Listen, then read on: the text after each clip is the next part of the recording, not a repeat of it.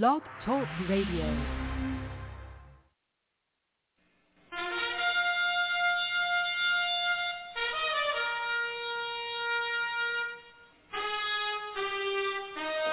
After the death of Solomon, God divided the kingdom of Israel into two houses. There were ten tribes in the northern kingdom known as the lost tribes of Israel. They were cast out into the world because of their great sin against God. However, God promised in the last days he would gather these lost tribes back to Israel before the return of our Lord. Unknowingly, some of the churches made up of these lost tribes known as the house of Ephraim. God is now calling them to prepare to come back home to the land he gave our fathers. The call to prepare has been sounded.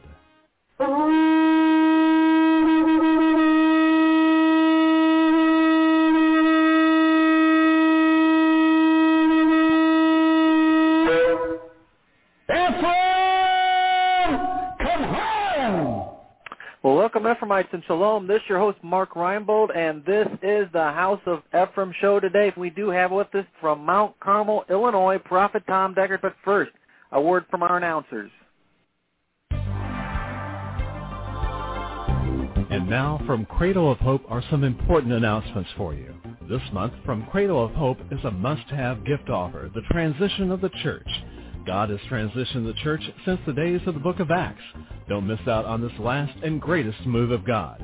Jesus Christ is returning for a church full of power and glory. This transition will bring the church forward. Send a gift of $25 or more. Call today and get free shipping if you ask for the Transition of Church gift offer. Call 618-262-2810 or go online at jewishprophet.com. Send a gift of $25 or more and ask for the Transition of the Church gift offer.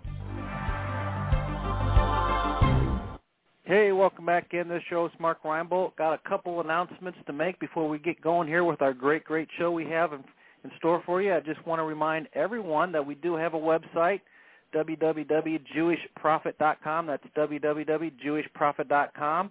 And for all you uh, new people out there, maybe the first time that you've been on, please check that website out. You're going to find out who we are, and you're going to get a hold of a lot of material that you've never seen before. And you want to check that material out because you're going to start to learn the Word of God. And I'm telling you what, what a great opportunity that is. We also have a quarterly coming up here, and you can get more information about that by clicking on the itinerary button on the front page there in the upper left-hand corner and find out what the quarterly and where it's going to be. It's going to be over in Fairfield, Illinois, out what we call lovingly the corn patch. And uh, you can be a part of that and begin to learn the material straight from the throne room of God. And I'm telling you what, that is a great opportunity, folks. So grab a hold of this and begin to prepare and to plan and get yourself down here and find out for yourself what's going on. And you can become part of this last day move of God, the House of Ephraim. And again, you can get all that information out at the website, www.jewishprophet.com. We also have fellowships available online. So, you know, if you're out there and you don't have a local fellowship or, or you want to begin to learn about the material and begin to plug in with the material, not only do we have this blog every day, but we also have fellowships available online. That's via ustream.tv. And we have one on Friday night. I teach one myself Friday night. You can become part of that. There's also a Wednesday midweek service and we teach only the prophet's material so that you're assured of learning the right material at the right time. What an opportunity again that all is. So again, if you don't already have a fellowship in your area or you just are interested in learning more about what's going on, please consider joining up with that. And you can get more information just by emailing us at cradle at jewishprophet.com. That's cradle at jewishprophet.com. And just say, hey, I'd like to sign up for that Shabbat service that Mark was talking about, and certainly love to get you hooked up. If you want to do it just by the telephone, we can do that also. And you can give the office a call, 618-262-2810, and find out more about that also. Like I said earlier, we do have with us from Mount Carmel, Illinois, Prophet Tom Deckard.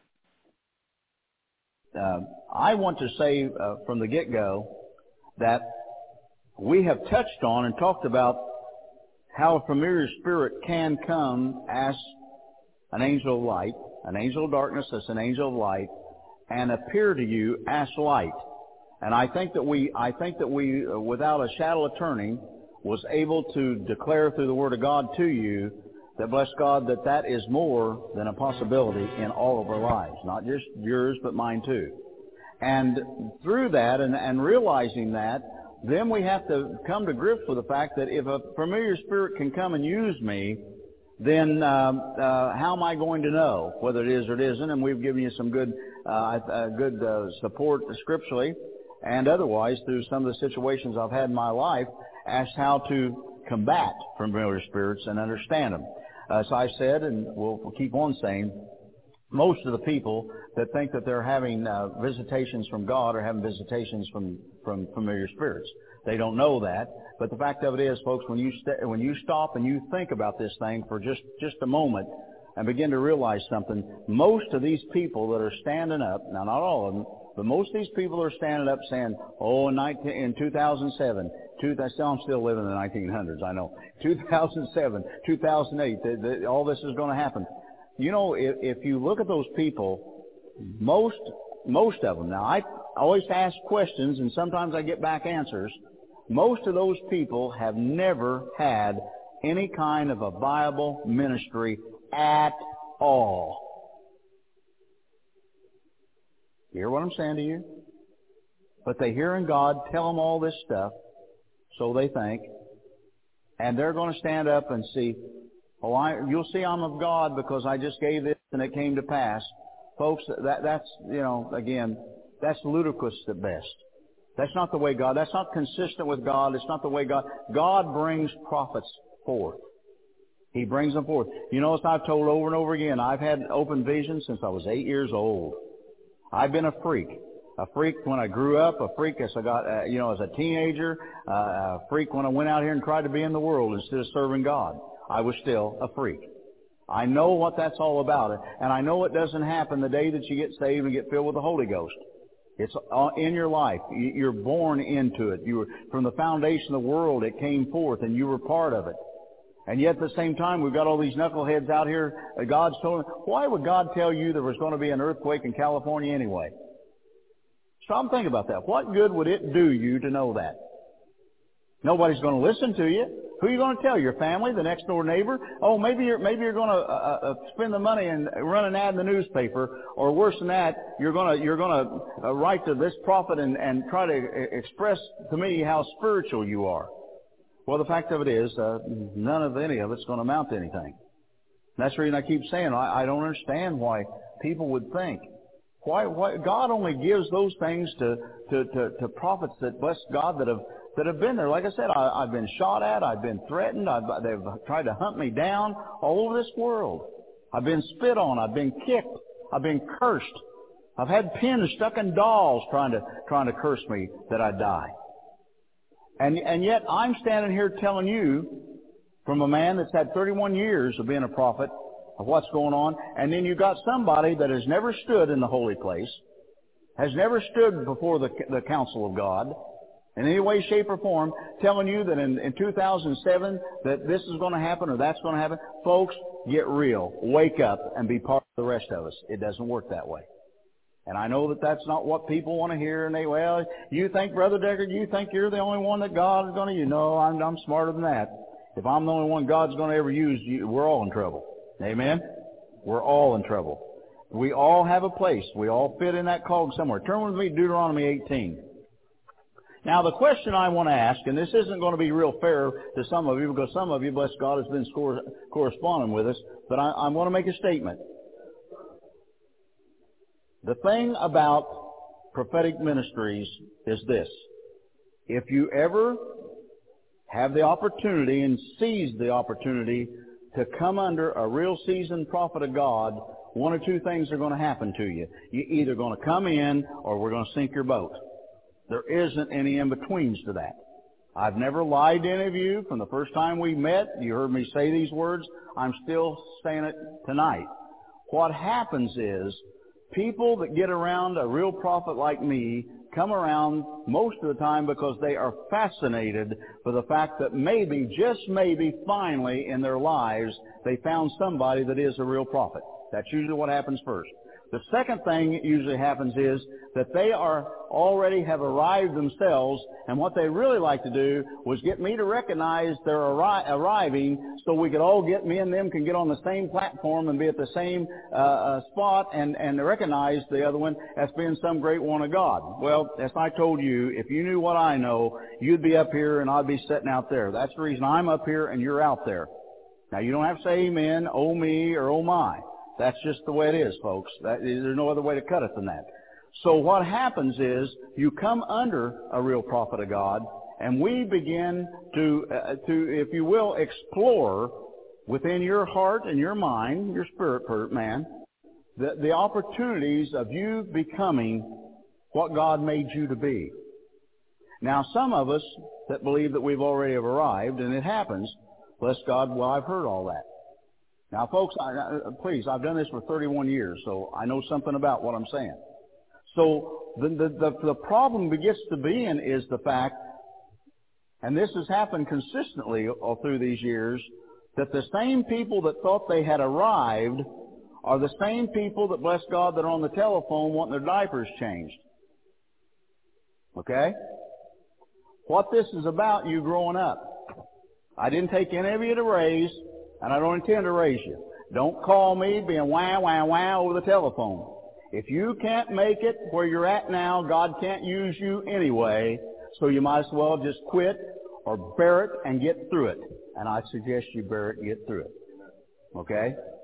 Now, how many people have gone that's been under this thing for the past year? How many of you know you've gone through some real, real supernatural, downright out and out warfare? Raise your hand.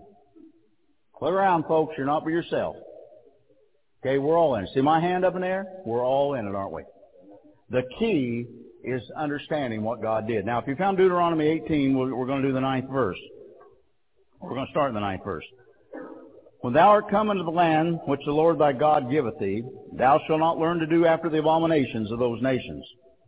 There shall not be found among you any one that maketh his son or his daughter to pass through the fire, or that uses divination, or an observer of times, or an enchanter, or a witch or a charmer, or a consulter with familiar spirits, or a wizard, or a necromancer.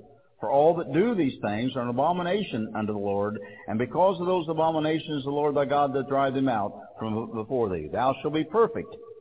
Thou shalt be entirely obedient with the Lord thy God. Well, you know, again, we, we, we talked about familiar spirits coming as light. I mentioned that before, but it uh, needs to be mentioned one more time. And tonight and this weekend, what we're really going to dig into is how those familiar spirits are involved with you. Where did they come from? How do they, how do they, how do they even get the right to operate? How can you stop, more than that, how can you stop the operation of them, alright? Now, in 1 Peter, if you'll turn there with me, 1 Peter 1 Peter 5, starting in the eighth verse. 1 Peter 5, 8. It says, Be sober, be vigilant, because your adversary the devil as a roaring lion walketh about seeking whom he may devour. Whom resist steadfast in the faith, knowing that the same afflictions are accomplished in your brethren that are in the world. But the, but the God of all grace, whom hath called us unto his eternal glory by Christ Jesus, after that ye have suffered a while, make you perfect, establish, strengthen, settle you. To him be glory and dominion forever and ever. Amen. Now, we're being told something here. One is that the devil is going around, walking about, seeking whomever he can devour. Now, folks, that has not, that's not talking about those that have not been, uh, bless God, born again, filled with the Holy Ghost.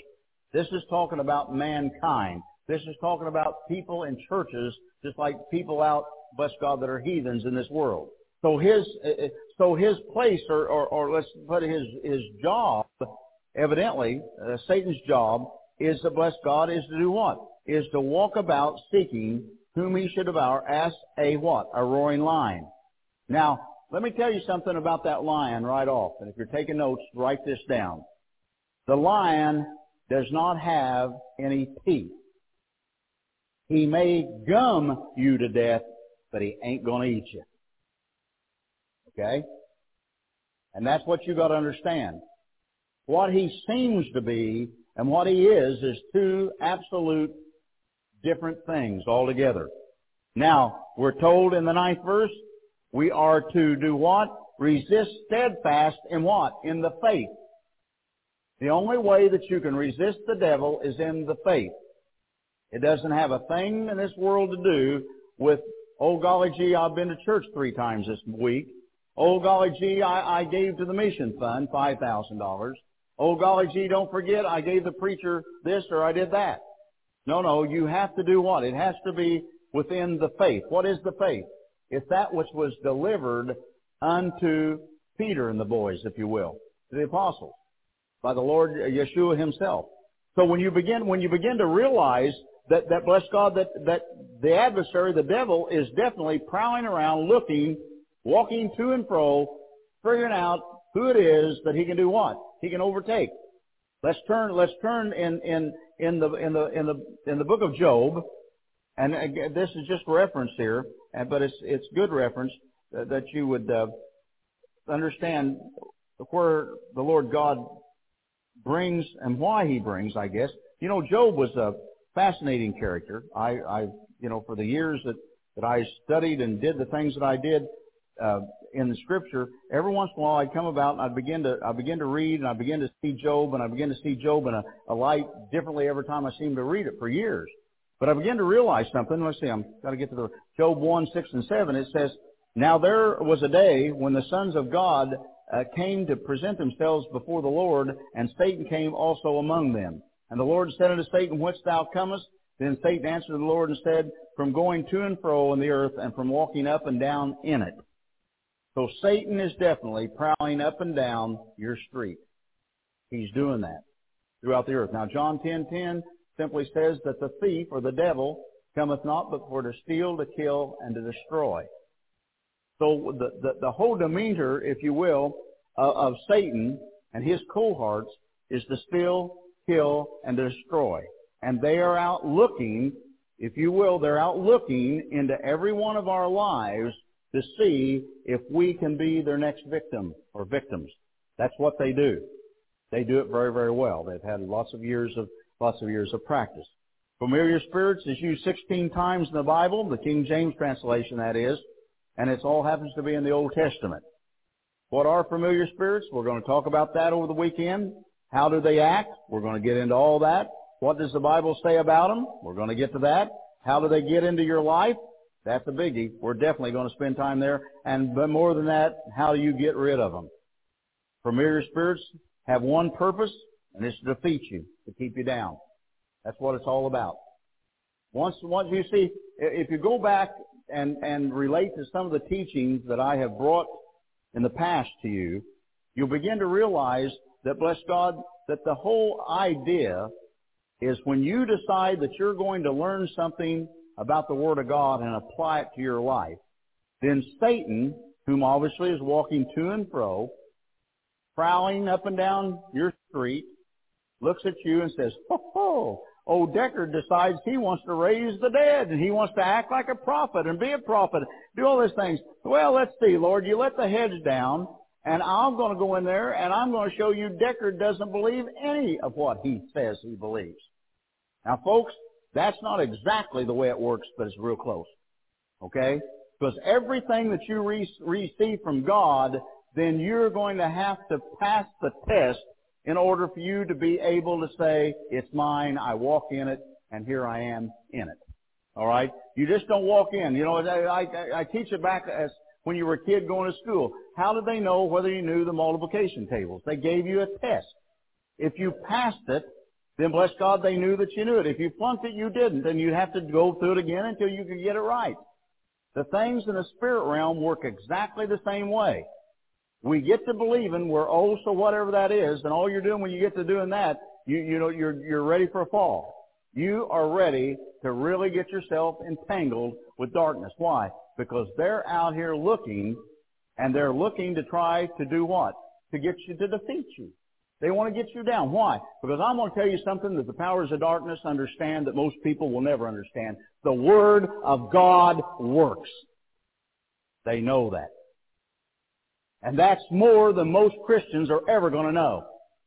We would like to think the Word of God works until what? Until hell comes home to visit us, and then all of a sudden we're on the phone yelling,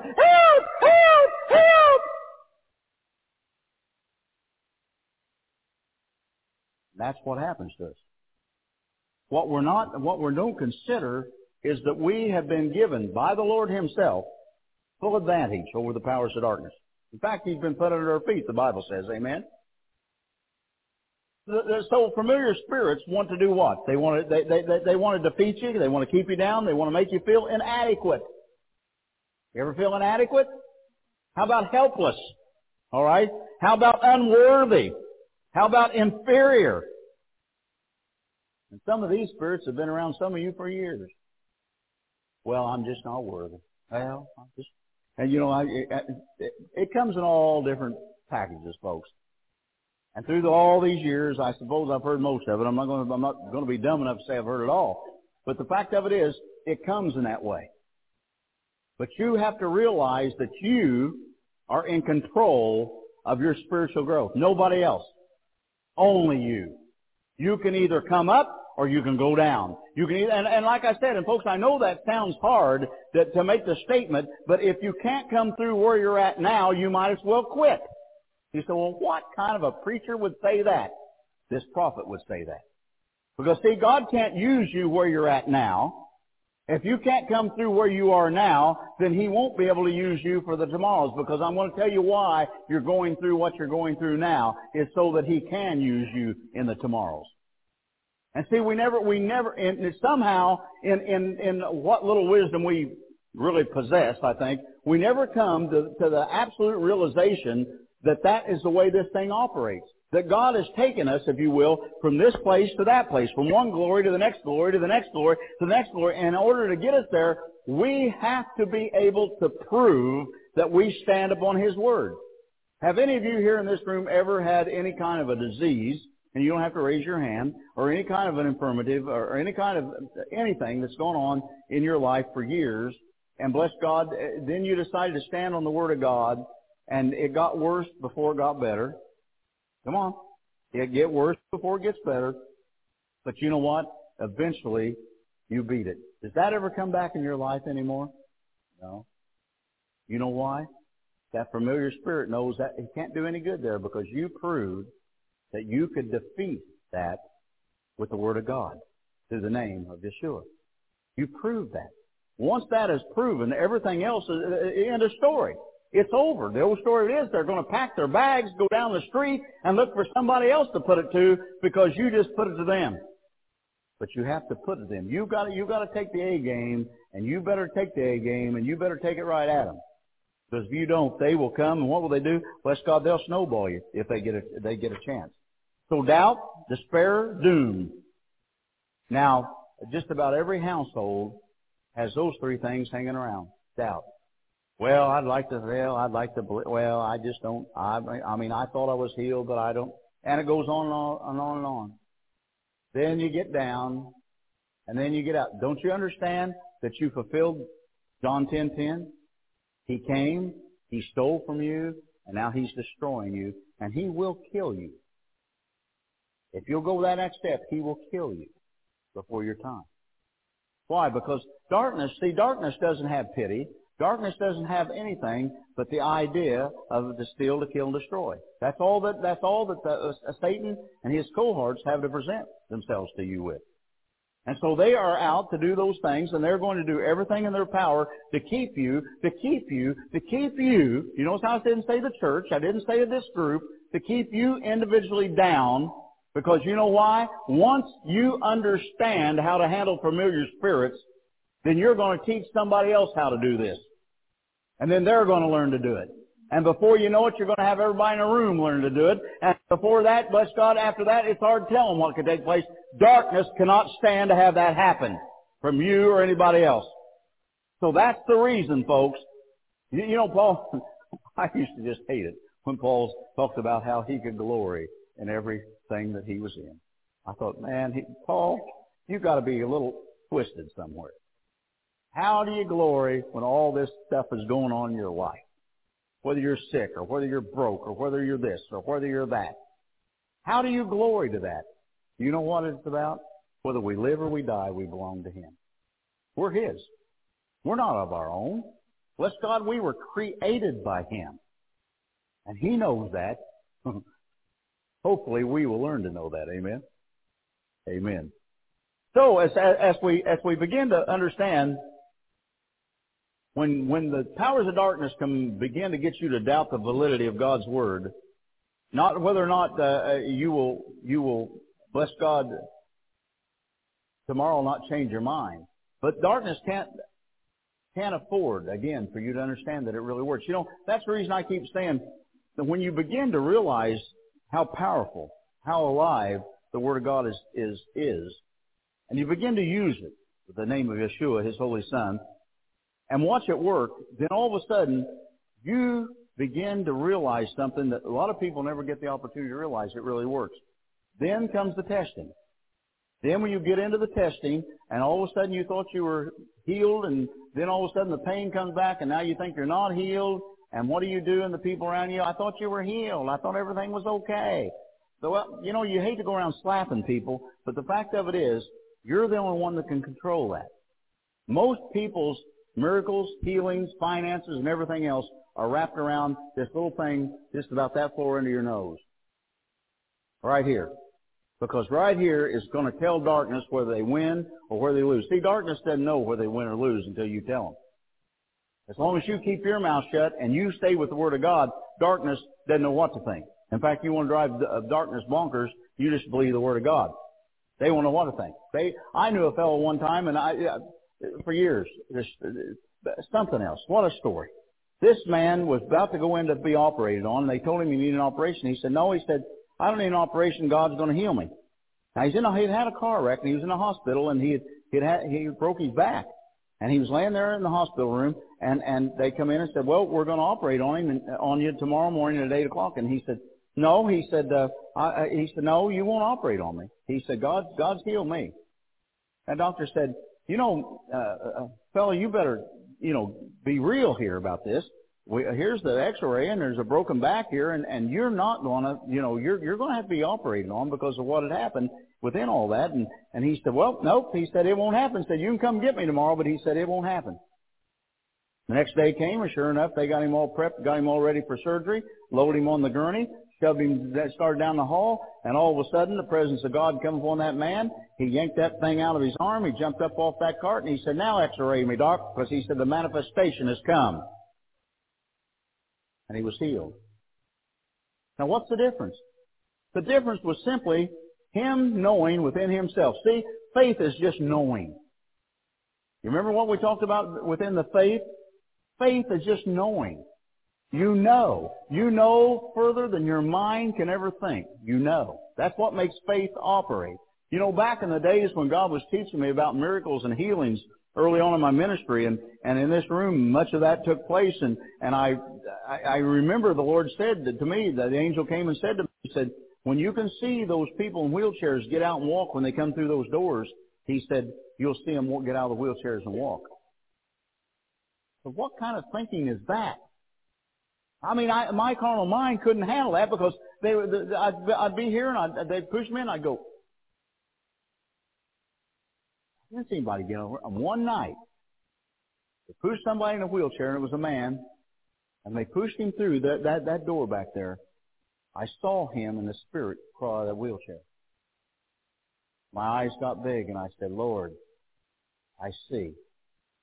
Sure enough, that night, that man pushed his wheelchair out of that parking lot, loaded up in the trunk, and never was in a wheelchair again the rest of his life. But you see, it's a knowing past what your mind can know. your mind is the worst enemy, bless God, that you have. Your mind will meet, beat you out of more things that God has for you than anything else. Why? Because your mind wants to be reasonable. The Word of God isn't reasonable. The Word of God is what? It is spirit and life to those that can find. And when you grab on and you latch on, when you latch on the spirit and life, you've got a hold of something, folks, that, that well, that you, you know, I don't, I don't even think the carnal words can begin to explain what you've got a hold of. Now, doubt brings on despair, and, and it brings on doom, and then people get saying, well, you know, people that were, I've seen people come, and bless God, have turned yellow from cancer, where the eye, their eyes turn, uh, you know, the whites of their eyes uh, turn uh, yellow and they're dying. I've had them come into this room and, and, and lay my hands on them and watch God bring the miracle and see them, see them, bless God, right in front of me. Their cheeks become rosy. Their eyes the, become, become white around their eyes again. Bless God, if they needed to get up and walk, they got up and walked. Whatever they got to do, they did. And then bless God, a, a, a few months later, the phone will ring and say, well, such and such is, uh, uh, uh has got cancer again. I said, what do you mean such and such has got cancer again? Well, they just do, you know, they just, they just do. Now what really happened there with that? I'll tell you what really happened there in that. The such and such, when Satan came to steal, see now, if you don't get anything else this weekend, you understand that he will come to steal. When he came to steal, when he came and he punched this woman in that area that she'd had cancer in, oh, uh-huh. Instead of her saying, I'm healed for the stripes that he bore upon the tree, and the pain has been taken in that here healing in the name of Yeshua, she yielded to the pain. You say, well, that's easy to say. Well, that's easy to say. Yeah, it's easier to say than it is to do if you're in pain. But you see, the difference is the man on the gurney and the woman that was healed of cancer. She went back, by the way, to the doctor, brought the report to this church and left it here, where she had been given complete, uh, had been dismissed altogether of cancer by the doctors. And there it was a few months later, bless God, she got. So I went to her house. I began to give her a short version of what I'm giving here tonight to you. And I told her, I said, honey, I'm going to lay hands on you. And, and, and I said, you need to repent. Remember how I taught you? If you're 14, what is it, 1423 of Romans? If you doubt it's sin, and if you're going to doubt, you got to that's sin. You got to repent for it. So I said, just repent for your doubt, your unbelief. I'm going to pray. The anointing's going to run, and you're going to be healed again. You want to know something? As I taught her what she was going to have to do next, I said, honey, Satan is going to come again. And he's going to come in the same manner he came before, and he's going to try to steal that from you. What are you going to do? Listen closely, folks, because this, I don't care whether it's cancer, a backache, your finances, or the pain in the neck the neighbor is next door. It all works the same way. It is up to the, because you have command over the words in your mouth. You have command. Darkness doesn't have command over your mouth. You have command over your mouth. You can say anything you want to say. The key is learn to say the right thing. All right? Oh, we can all say the right things when everything's going well right? But what do you say when things are not going well?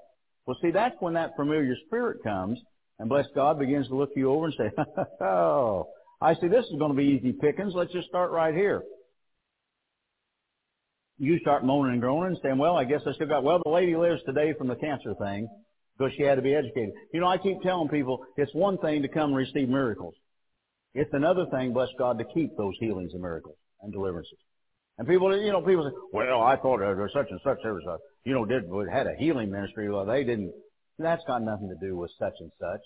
It's got everything to do with, bless God, to how they, they reacted and interreacted with what took place after they received the miracle or the healing or the deliverance, alright?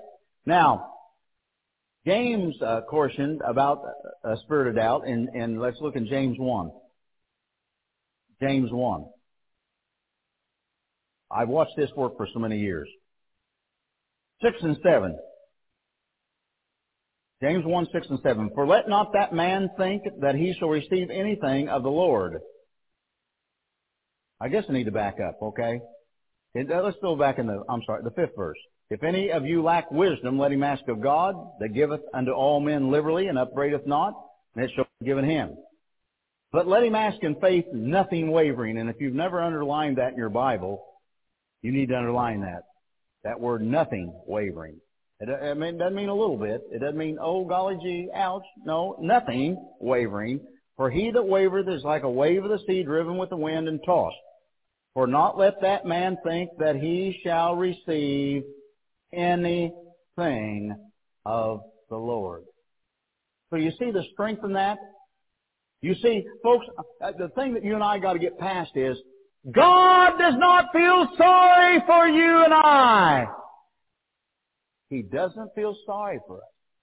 He has given us everything that we could ever think of and then some to be able to take care of every problem that we could ever have on the face of this earth. The key is you and how you handle all this. Because I'm going to tell you something. Tomorrow morning the sun is going to come up in the east just like it did this morning. Okay? It's going, that life is going to go on tomorrow. You know, I told somebody one time that was about the, a young, uh, a young man was about to commit suicide. I was in service. It wasn't here. I was in service and I was about to shut the service down and all of a sudden the Lord spoke to me and the Lord said to me, he said, uh, you see the young man that was toward the back? And I said, yeah. He said he's about to commit suicide. Go back there and, and minister to him. So I walked down off the podium. I went back and, and I, I, I looked at him. I said, I said, son, let me tell you something. The problem that you have in your life right now tonight that's causing you to want to take your life. They begin to cry. I said that problem one year from now won't even be anyways close to your mind at all. But you're about to do the dumbest thing that you could ever imagine. Commit suicide. Folks, stop and think about that. Everything changes. Bless God, I don't care. I don't care whether you're up or whether you're down. I don't care whether you're broke or you're a millionaire. I don't care whether you're well or you're sick. It's going to change. What you and I have to do and what you and I have to understand is that we've got to learn to walk on an even plane. See, what we're doing, most of us, we're either way up here or we're way down there. We're either up here or we're down there. And it's just our life. Just do this. Up and down, up and down, and up and down. And I'm going to tell you something. One time, in my early time, before I got into ministry, the, the, the church that I was in, everybody always got the opportunity to go forward to the altar. And I was always going to the altar and whatever it was in my life at that time, and right now, frankly, I don't remember what that particular thing would have been. There's been so many. Uh, bless God that I decided I was going to give the Lord. I went up there and I was praying and I said, Oh God, just take this and do this and everything. And I heard so plainly the voice of God say to me, he said, well, you know, it's hard to tell whether when you give it to me, whether you have it or I've got it. And I thought, well, what does that mean? And he and again it came. He said, you know, you lay it down here in the altar, and before you get to the seat, you picked it back up again. He said, you come up here and say, Lord, take, take this burden and do something with it. He said, I can't do anything with that as long as you have it. You have to give it to me. Leave it with me. I can take care of it. But as long as you're going to do what? The opposite? He said, then we're going to have the problem. The problem that you've got. Okay? Now remember something. Your spirit works 24-7. Okay? Your spirit is always trying to work out for you what it is that you're believing for. So a man thinketh in his heart, so is he. Okay? So your spirit is always trying to work out for you what it is that, that, that bless God, that you're trying to accomplish. Now, if one day you're trying to accomplish, oh, I'm healed by His stripes, and the next day you're trying to accomplish, oh, golly gee, I thought I was healed. Now, just exactly what's your spirit supposed to do with that? Almost heal, almost find healing, almost for you? No, it doesn't work that way. So we find out here that this man, that if you're going to be double-minded, then bless God that he's not going to receive anything, not anything, not one iota, if you will, from the Lord. Now, now you see, if we begin to look at that a little differently, but you know why we don't look at these things differently? Because in your case it's you, in my case it's me. Nobody, when they're hurting, hurts any worse than I hurt when I'm hurting. Same thing with you, right? When you hurt, nobody can hurt as bad as you hurt. I don't care whether it's a it's a hangnail or bless God. Yeah, I mean, oh, I'm you know, I mean, I'm there. Well, we're all that way. That's that's something called human nature, I think, to to a large degree. But we can come over that doubt and unbelief. Those spirits do their best to do what? To keep you out of your promised land that God has given to all of us through His Word. Okay, just like the children of Israel. Bless God, they were kept out. Bless God of their com- uh, of that because of their, their doubt and unbelief out of the promised land. And I'm going to tell you something. You and I are kept out of our promised land the same way. We get ourselves in a position many, many times and we don't even realize that. See, somehow we haven't come to the total understanding that God is omnipresent. He's omnipresent. He's with us. When you're in that room and the door's shut and you think nobody, no, no, He's there. See, we can fool each other. Hmm? Wasn't Abe Lincoln, uh, I think it was Abe Lincoln that, that, that said you can fool some of the people some of the time, all the people part of the time, but you can't fool all the people all the time. Well, you can't fool God anytime. And that's what the problem is. See, God's there. You and I can act righteous, we can act supernatural, we can act holy, but the fact of it is God is looking at the purpose and the intent of our hearts. And He knows exactly where we're living. He knows exactly where we're at. And like I said, when you get around a, a seasoned prophetic ministry, we're either going to float your boat or we're going to sink your boat. Why? Because we're going to shove. I know how to operate where I operate. I can teach this. You know, uh, we we we told a, a lot of a lot of things uh, about how people uh, watch people grow through the years. And we have watched a lot of people grow. I, I, this isn't something that's impossible. It's not something you can attain. But you have to first get all this up here straightened up. You've got to get your thinking right. And once you get your thinking right, you know something? The rest of this will fall in place. Now I realize that some of this that we're going through is just like Faith 101, and it should be because that's what it is. But the fact of it is, we are at a place, or at least the, the, the ones of us here, are at a place that we're now hopefully I've got your attention and we're ready to listen. And if we're ready to listen, we're going to go to step number whatever that is, and we're going to go on with this thing to the place we can take. You know, a lot of times God will let me come in and, and do things, and we present this stuff. We demonstrate the power of the anointing of God, and everybody sits there and ooh, ah, and they get experience. How many times we brought angels into this room, or, and and bless God, they've ministered to well, every one of you that's been in this room has been ministered to through the times we've been here, and, and God's permitted me to do that and it all gets to looking, whoa, I want to do, I want to. Maybe that's the hook, okay? Maybe that's the way God's going to hook you. But but you you, you realize, please realize what I'm saying to you, that the purpose of this is real. Temptation is set by God. You know what it's all about? I do a whole thing on, on, on temptation. Isn't that right, Donna? Isn't that back there on the table? And, and bless God, it's to find out what's in your heart. That's what it's all about. What's really there? Can you love God when you're at the bottom of the barrel and be just as far? Or is that is that when you want to run and hide, Uh, or bless God, jump off in the in the lake somewhere? And folks, if it is, it ain't going to work. See, you're on the wrong boat. You got in the wrong building. You got in the wrong place. You made the wrong journey. Whatever that is, you, you're wrong with it. This is a God that is consistent, that works consistently with His Word. And again, the problem is people believe they're all growing up in this kind of stuff, and bless God, they, they missed, they missed the absolute element in which will thrust them to the, to the forefront of it, in the fact that they, they just move with every wind that blows. And they're tossed to and fro. They become double-minded because, I mean, long as everything's working, me and the Lord's doing fine. But when I'm going through hell, I'm telling you what, I think I'm just going to quit. I'm just going to quit. Somebody came to me and said to me, and I think I think they, they I know they were here the last time. They couldn't be here this time. They called. They came to me in a meeting. I think was somewhere in Michigan, and they came and he said, "Well, I fasted and he said I fasted and prayed and and and he said I haven't got the word that I'm, I'm needing from the Lord." And he said, "I'm just I'm really frustrated with all this thing." Now, the worst time to come and ask me a question is when I get done because that's when the anointing's still all over me and I don't even know what I'm going to say about half the time and you probably don't want to hear what I've got to say all the time. So it's probably just about as well to kind of leave me alone for just a little while and let me just come down off the anointing that where I can live with everybody else and everybody else can live with me. And I turned around to that brother and I said, well, I'd die if you have to. He looked at me and he backed up. He went over and he sat down. I went in the other room, sat and looked at the wall for about 15 minutes and come back out and apologized. He said, uh, that was pretty hard. And I said, yeah. I said, you know what? In essence, it's the truth. The fact of it is, folks, There's not anybody going to get you there but you. There's no magical wands. I didn't bring a magical wand to wave here tonight.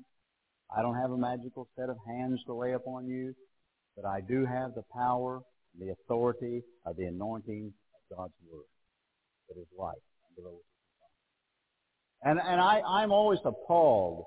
I find a lot of people that are spiritual that never got scriptural. And I keep saying, if you will become scriptural and live by the Word of God, then you will become spiritual. Probably you'll never know it. But you'll get there. The problem is that we do it, we do it backwards. In other words, we, we get the proverbial cart in front of the horse and we want to get spiritual before we get scriptural. Now, now let me tell you something, my beloved brothers and sisters. You are going to go through three, four times kind of hell to get in any position to carry anything close to this anointing. They're not being handed out for free. And I'm going to tell you every time I get in a service and one of these young bucks come up that bless God about 23, 24 years old, saved, filled with the Holy Ghost, speaking a little Hebrew, want me to lay hands on them, that God said you go and let, let, let the prophet lay hands on you so you can raise the dead. I want to slap them.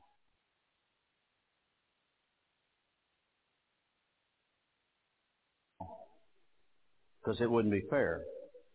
It's taken me 31 years even to do what I do. And you want to walk up here being 23, 24 years old. God's gift of whatever, lay hands on me, Brother Deckard, pour oil on me so I can have the all anointed. I said, go back there and sit down and shut up and learn something. Now they don't like that. But folks, there is no magic to this thing. How many of you have been in Pentecostal churches where they did that? Well, we all have, if you've attended any of them. This is the night when evangelist is coming. He's going to pour the oil. And when you leave here, you will be all anointed. Dear God in heaven, we would line up. Dear God, I mean, push everybody out of the line to get a little closer to the anointing. And you know, I'd go around, I, I got to go around and I said, I don't want to be bearing tales or anything here, but have you noticed anything different in the anointing? And you're like, no. Well, neither have I. We go around the church and find out everybody in the church didn't experience anything different. What was that about? Time to play fleshy. Did it fill the church up? Oh, you bet. Preacher come to town and going to pour the oil so you can be all anointed. You'd be a fool not to be in that line unless you've got the Word of God in you. And if you got the Word of God in you, you're not going to get in one of them lines because you know full well the only way that you're going to have the anointing is to develop the anointing. The only way the anointing can be developed is through the Word of God. That is the only way. Do you know what I, do you know what I know for a fact about the anointing? Those that bless God that are deep into the Word are those that have the heavier anointings. Those that aren't, well, I don't know where it's at, but somewhere it's not up there. It's down there somewhere. Now, how do how, how does that how does that all that? Well, well you see, uh, everybody everybody has an anointing. You were given that by God. The key is to develop the anointing. And that's what God wants you to do. God wants you to develop the anointing where you can raise the dead, by the way. That's what God desires. He desires that in every one of our lives. And when I say raise the dead, I mean the possibilities of all things through Him are possible. It's what He wants. But what you and I get into, and we get into it every time, it becomes one of two things for us. It became, becomes an ego booster. Here I am, God's little chosen, whatever, huh? Or, bless God, we're power hungry. And it can be either one. You can get yourself in a position with this type of thing to get either one of the places. And I'm going to tell you what either one of the places are. Your heart's not right with God if you get there. Now, God has got a, a, a way. oh, boy, does he ever. God's got this cute little way of bringing us around where He wants us, doesn't He? And He's got it. And you want to know something? Just about every time that I can think of in my walk with the Lord that I think, now, Lord, I won't be going through anything like that again. You know, I've come through that. That, that dear God, that was hell. I don't, oh, I've got that. And you want to know something? Oh, no, you never go back through that again. Oh, there'll be something else.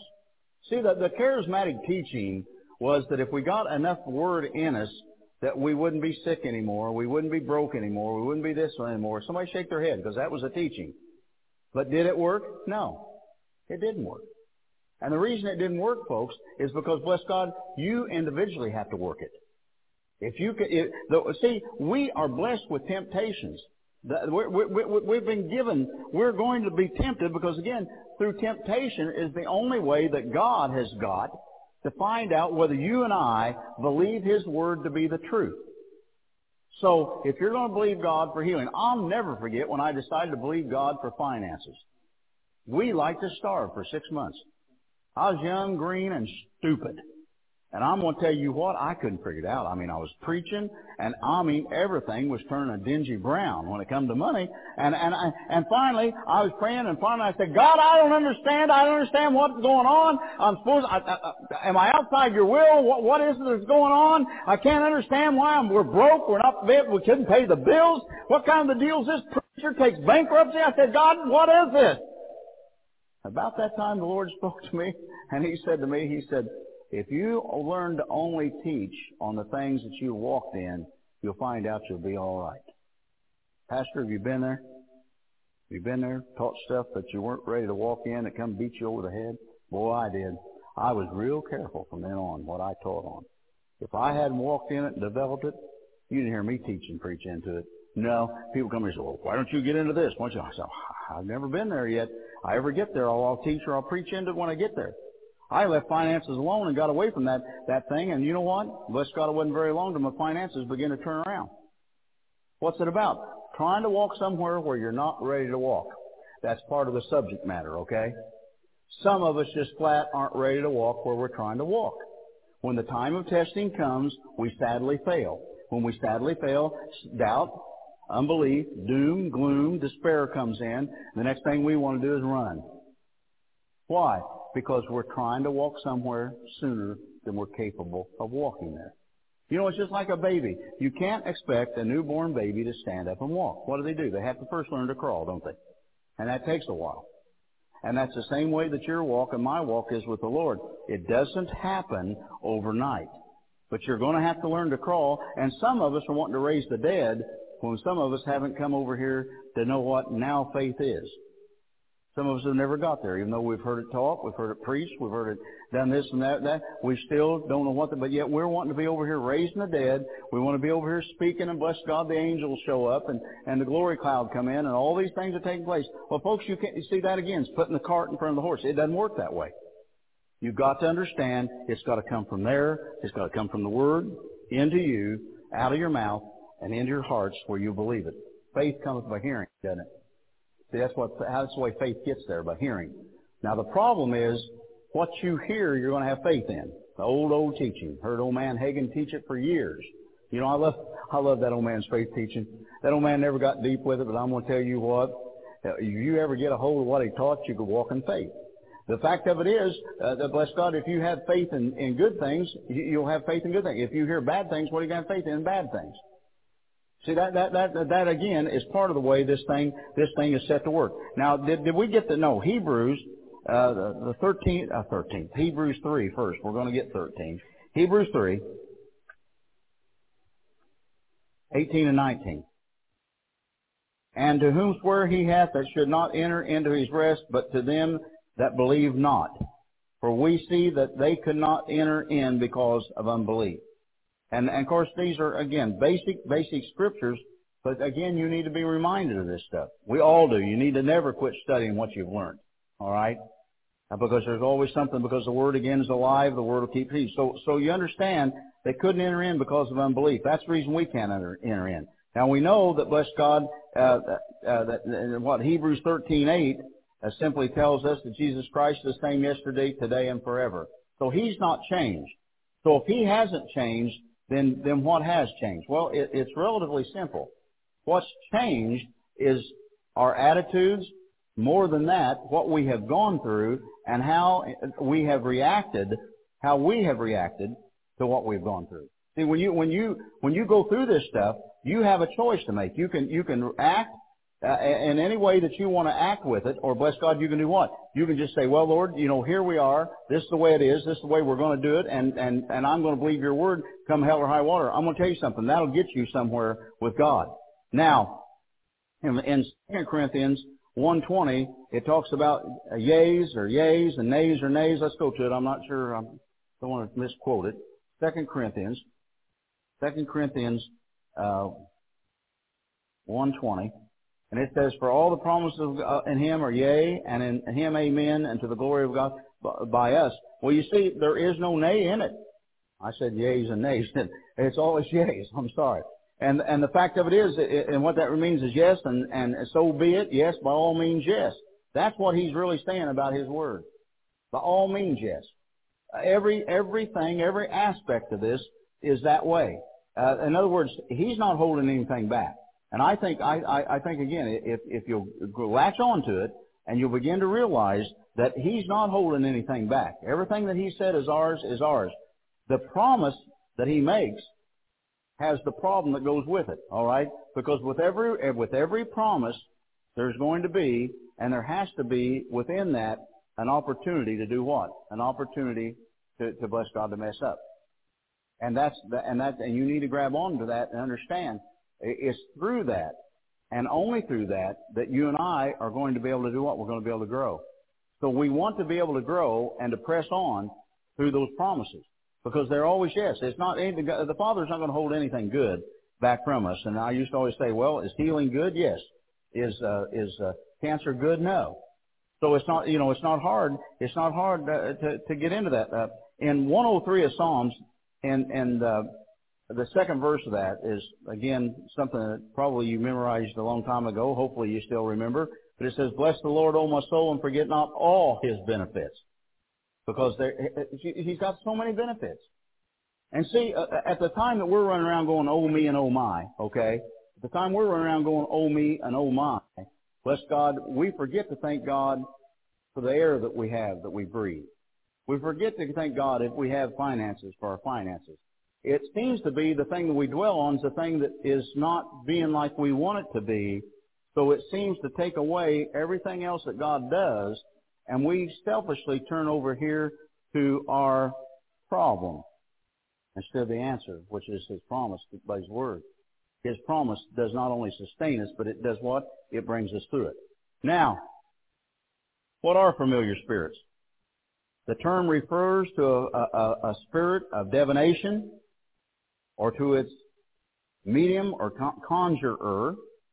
Originally, it meant the ritual hole or pit dug in the ground to give underworld spirits access to the parishioner for short periods of time. Later, the term was applied to the spirits which issued from the hole and also the necromancer, one who calls up ghosts or spirits to reveal the future, or one who speaks to the dead. The term familiar is used to describe the alleged spirit of a deceased person or to the spirit belonging to the family, thus it was on intimate terms with a deceased person. It was a spirit familiar with him. Now, I hope you understand that. It is a spirit that is familiar with that deceased person.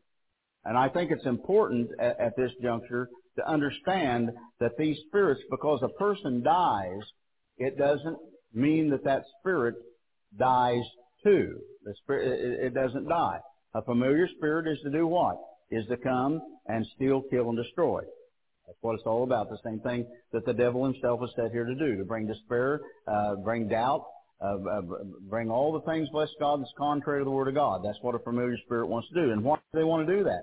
Because if in fact they can't hold you down and you begin to use the Word of God and you become, and you become successful in it, they've got a problem and they're smart enough to know it.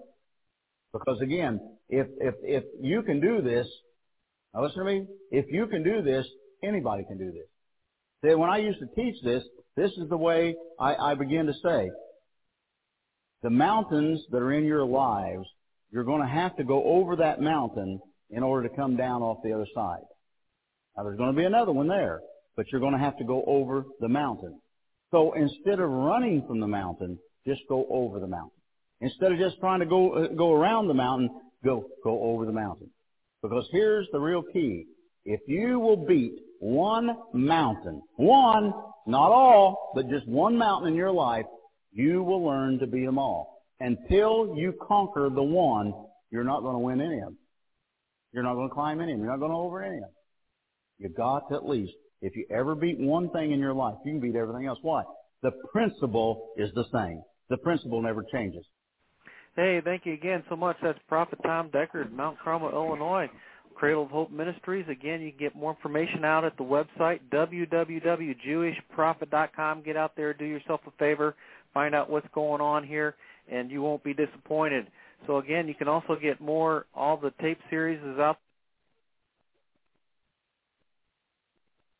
Hello, it is Ryan, and we could all use an extra bright spot in our day, couldn't we? Just to make up for things like sitting in traffic, doing the dishes, counting your steps, you know, all the mundane stuff. That is why I'm such a big fan of Chumba Casino. Chumba Casino has all your favorite social casino style games that you can play for free anytime, anywhere with daily bonuses. That should brighten your day a little. Actually, a lot. So sign up now at ChumbaCasino.com. That's ChumbaCasino.com. No purchase necessary. Group. Void were prohibited by law. See terms and conditions. 18 plus.